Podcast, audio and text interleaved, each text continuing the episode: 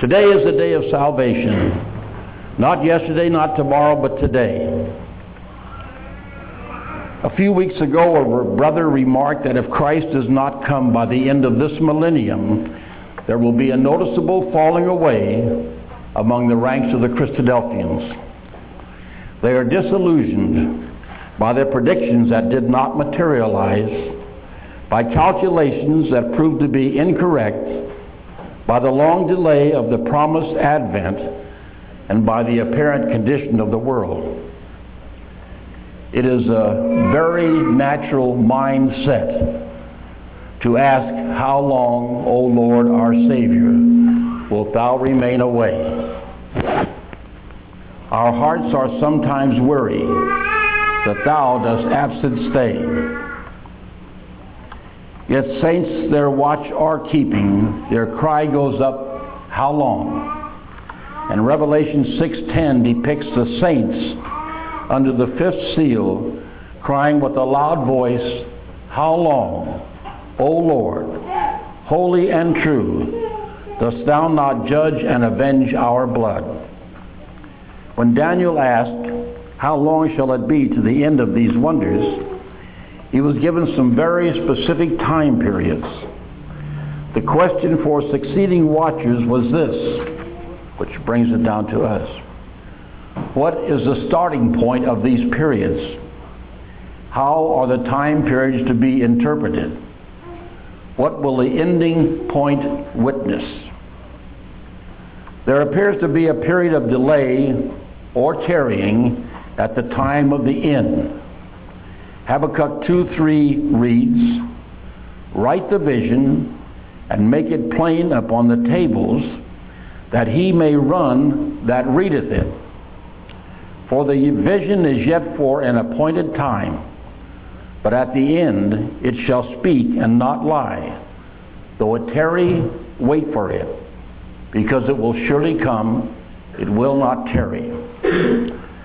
The prophecy is specifically written for those who are alive and remain at the end. It is written for us. We are informed that there is going to be a period period of apparent delay, postponement, tarrying. Just as Noah entered the ark seven days before the rain fell, fell as a trial of his faith. So the present day believers may be faced with a similar delay to try our faith. The Septuagint version of this verse reads, Though he tarry, Wait for him, because he will surely come. He will not tarry. In the very next verse, the prophet adds, The just shall live by faith.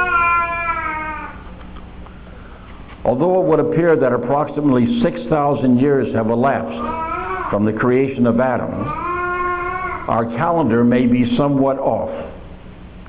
If it was only off by one tenth of 1%, a very minute percentage spread over 6,000 years, it would amount to six years. Not a very long time. For example, in 2 Samuel 5 and 5, it is recorded that David reigned six and a half years in Hebron. Yet in 1 Kings 2.11, we read that David reigned seven years in Hebron. Obviously, the years were stated pretty accurately in 2 Samuel, but was rounded off in 1 Kings. When these rounded off years, plus and minus, are accumulated over a 6,000 year span, a small difference of calculation is almost bound to occur. But this should not be a problem of concern for us. We live in a world of globalization, a world of instant communication. In the Falkland Islands War a few years ago, it took many days for the British Navy to reach the war zone. Compare that time frame with the recent war in Kosovo or East Timor. In a very short order, the United Nations were fully involved in military operations. Things can happen so fast today that the so-called carrying can change in a moment, in the twinkling of an eye. A situation that seems like all things continuing as they were can abruptly change to a worldwide confrontation. The Almighty did not give advance warning when the earthquake struck Turkey, Athens, Taiwan, and Mexico, which we know happened recently. We, was, we, we must heed the warning of Jesus. In such an hour as ye think not, the Son of Man cometh. Matthew 24 and 44. Christadelphians seem to have the idea that the Middle East must be ablaze with war in order to usher in the advent of the Master, the return of our Lord Jesus Christ. The Scriptures do not give credence to this notion. On the contrary, the day of the Lord comes as a snare on all them that dwell on the face of the whole earth. Luke 21 35. In other words, there is no advance warning, no alarm or bells to single a day, signal a day when the Lord shall descend from heaven with a shout, with the voice of the archangel, with the trump of God, when the dead in Christ shall rise first. The modern generation could aptly be described as an instant gratification society. How true that is. I think of it in terms of the me generation. Me, what, what I can get for me, what I want. You're, you're after me. I'm first. That seems to be the way society is today. Road rage is only one example of impatience. In view of this, one can understand why even believers get impatient about the advent of our Lord, about his second return. The only proper way to, per, to measure the perceived delay is to measure the short time against eternity. A few weeks, months, or even years of waiting measured against eternity is as nothing. Picture this scenario. This really got my attention. The judgment is over and the saints are immortalized. One saint says to another, I don't see brother and sister so and so here. The other saint replied, No, two months before the Advent, they got tired of waiting, lost their faith, and left the ecclesia. How sad. What a tragedy. Besides specific time periods, many of which have been correctly interpreted, the Almighty has given us signs of the second coming as well. What is the outstanding sign that we know of today? Isn't it the witness of the nation of Israel? While this sign is largely ignored by the world, it is paramount or chief or number one in our minds, in our understanding of the scriptures and of the end times. The sign of the nation of Israel is looming larger day by day on the international scene. The reason for this is that the future status of the city of Jerusalem is now officially and finally on the agenda of the peace process between Israel and the PLO. It's finally come to that.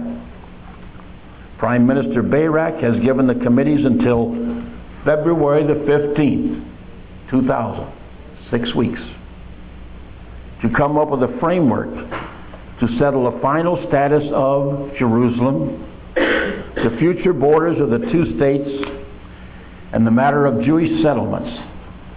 The final treaty must be reached by September 13th, 2000. So what is that? Nine months?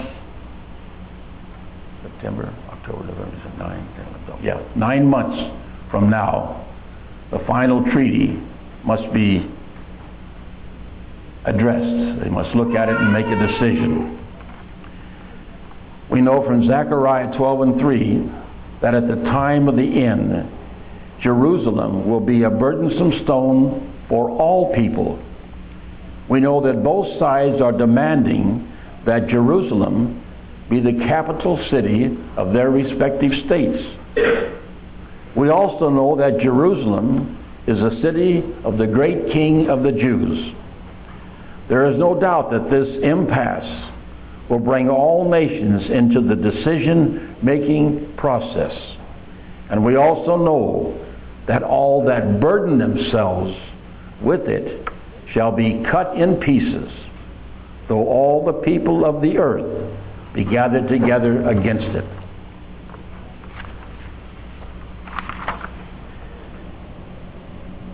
We have a forerunner to that. Look at the nation of Great Britain who held the mandate over Israel. They were the greatest power on earth at the time. What are they now? Second, third rate power. They have gone down considerably. God has brought them to their knees for what they did to his people. And just think, if it's September the 13th, the year 2000, we have nine months to put our house in order, to do the things that are required of us.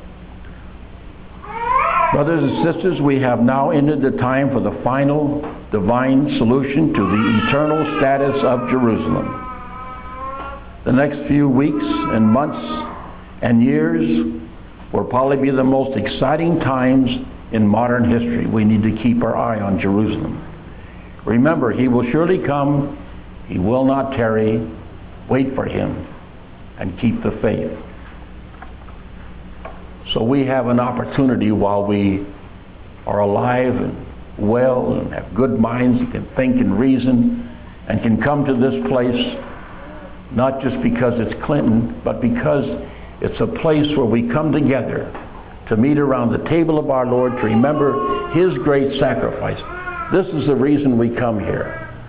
We hear the word of exhortation, which can, can build us up in our one faith and make us wise unto salvation. But we come here to remember the sacrifice of our Lord Jesus Christ. It is His sacrifice that gives us the hope of eternal life.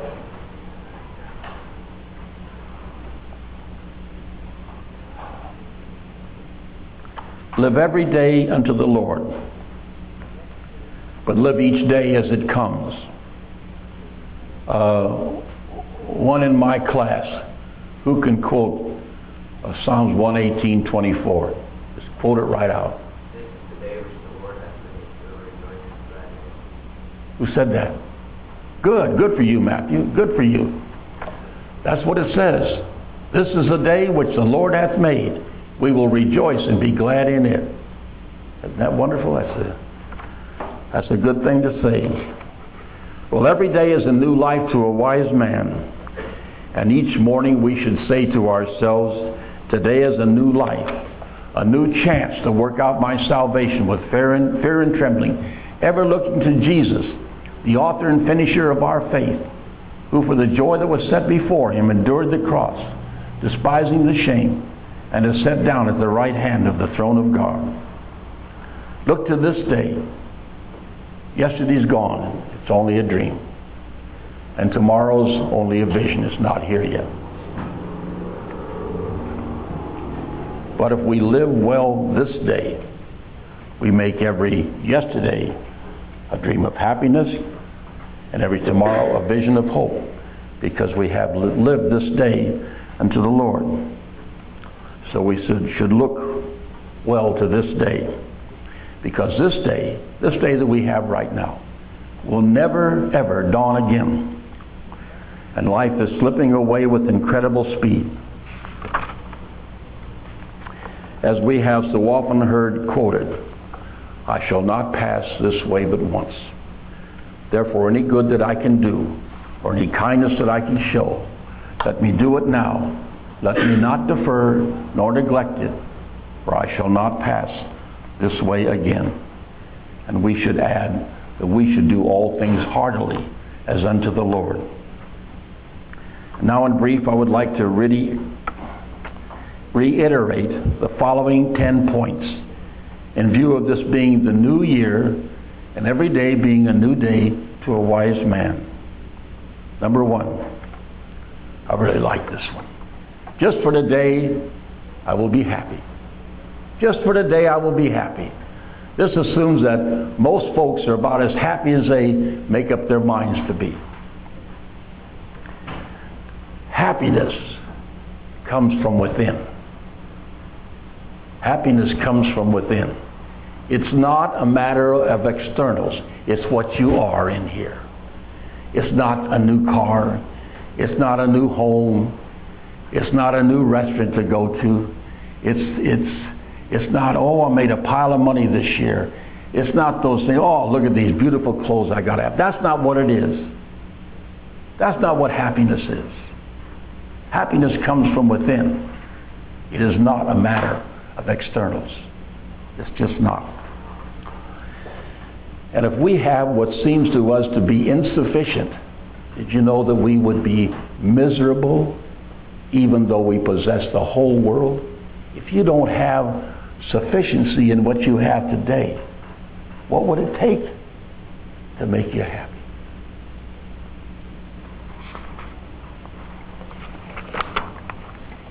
So you don't find happiness where you go. And you're looking at the guy that knows. I know that.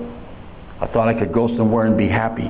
It just it just don't work. You got to take that happiness with you wherever you're going. And when you get there and get planted, you should be happy.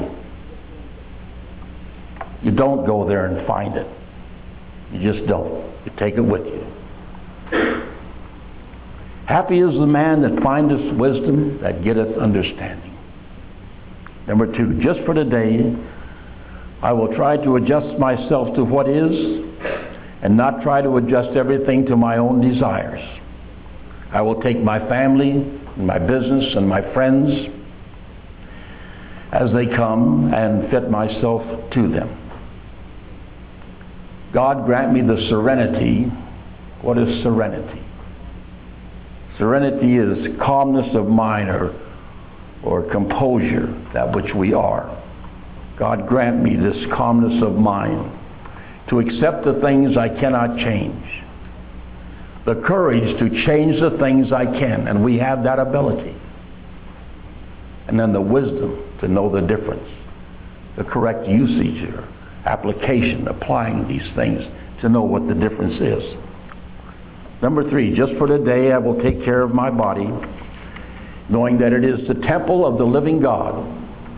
1 Corinthians, the sixth chapter, tells us that our bodies are the temple of the living God. I will exercise it and care for it, not abuse it, not neglect it, so that it will be a perfect machine for God's bidding. Number four, just for today, I will try to strengthen my mind. I will learn something useful. I will not be a mental loafer. I will read something that requires effort, thought, and concentration. Now, you tell me what could require more effort, thought, concentration than the Word of God, which is able to make us wise unto salvation. Number five, just for today, I will exercise my willpower in three ways. I will do somebody a good turn and not get found out. You ever tried doing that? Do somebody a good turn and not get found out. Let not thy left hand out here know what your right hand's doing over here. Better kind of keep them separated so they don't one don't know what the other one's doing. And I will do at least two things I don't want to do just for exercise. Number six, just for today, I will be agreeable. What do you think about that? Can we do that just for today? We'll all be agreeable. I will look as well as I can, dress as becometh brethren of Christ, talk low, talk low, knowing that a soft answer turneth away wrath. And that's the truth, it does. We just don't call upon that. Should act courteously, criticize not at all, and not try to regulate anyone else.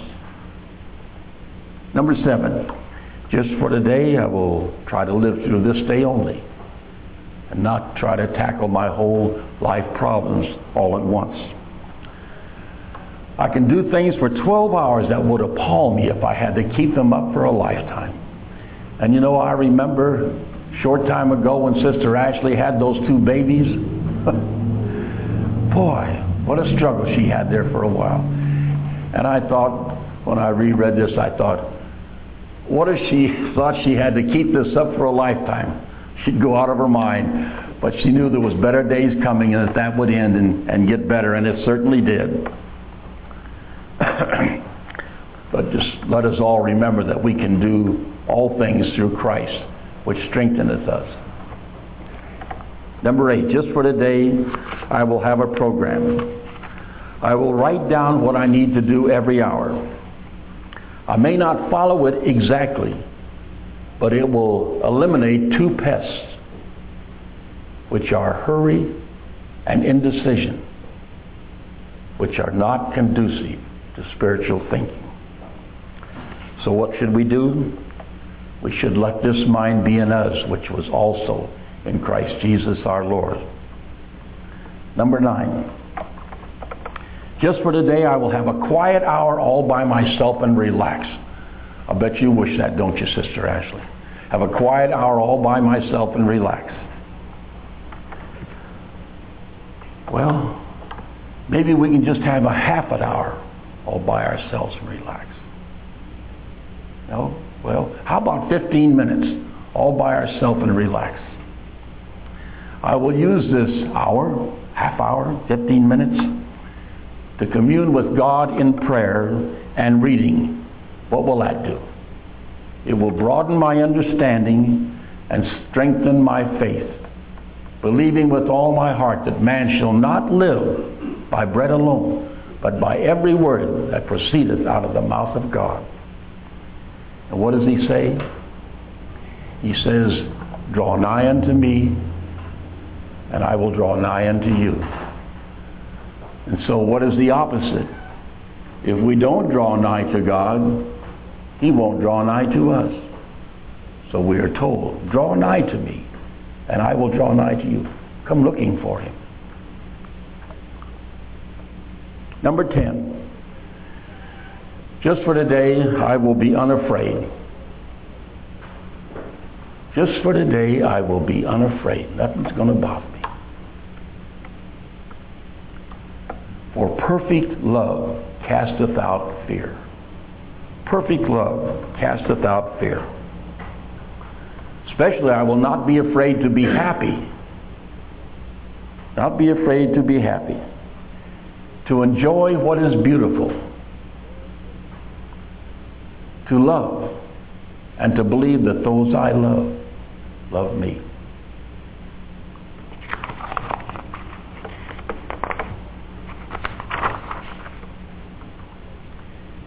It is now late in the night of our world. Soon, Jesus will call you and I to stand before him. All work is finished. Each life page is done.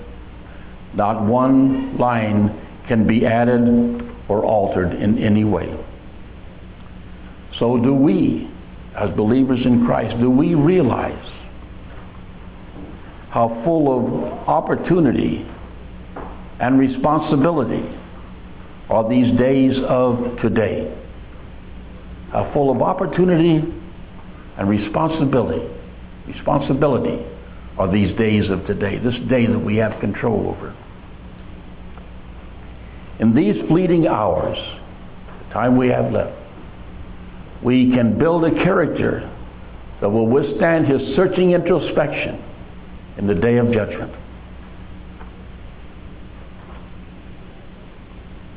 It is far better to examine ourselves now, here, rather than when we stand before Him at the judgment seat and reflect on the wasted hours.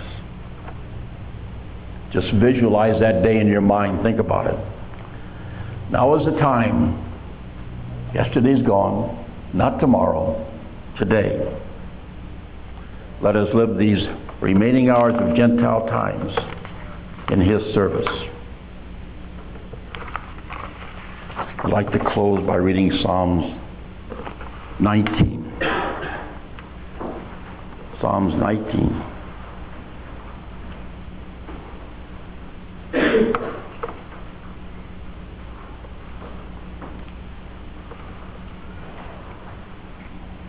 I love this psalm.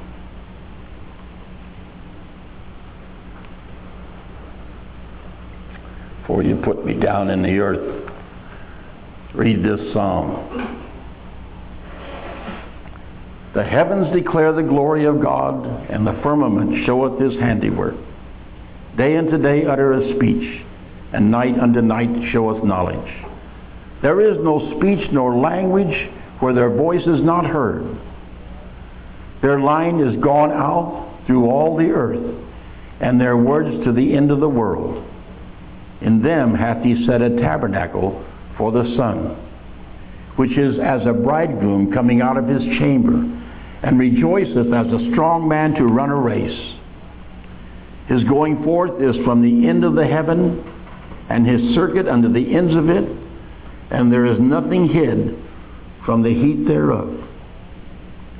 The law of the Lord is perfect, converting the soul. The testimony of the Lord is sure, making wise the simple. The statutes of the Lord are right, rejoicing the heart.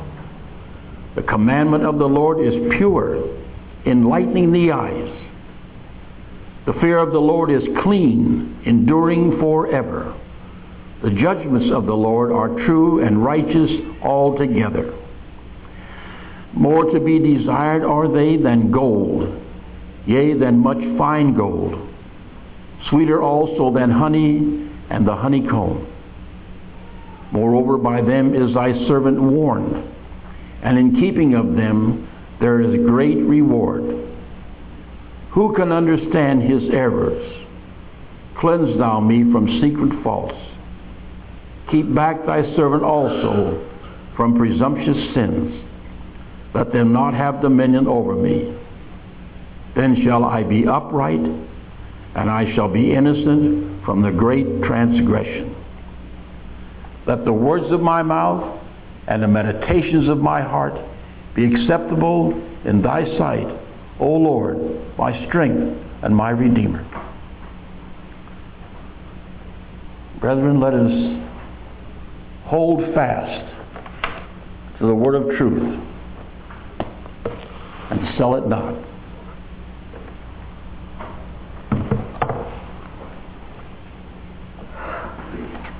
I know these days that we live in are kind of hard sometimes, but we can handle it if we turn to the Lord and keep Him in our minds at all times and observe His sayings and obey them. And I appreciate our young people so much in what Adam did this morning in reading that 15th chapter of 1 Corinthians, which tells us of our Lord's sacrifice and what our end will be. Life eternal in his glorious kingdom, not infected by this body of sin any longer.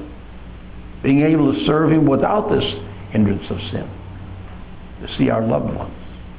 To enjoy their presence. To look upon our Lord Jesus Christ, who gave his life that we might live. To see the holes in his hands and the hole in his side. Think of that keep fast, hold fast to the faith.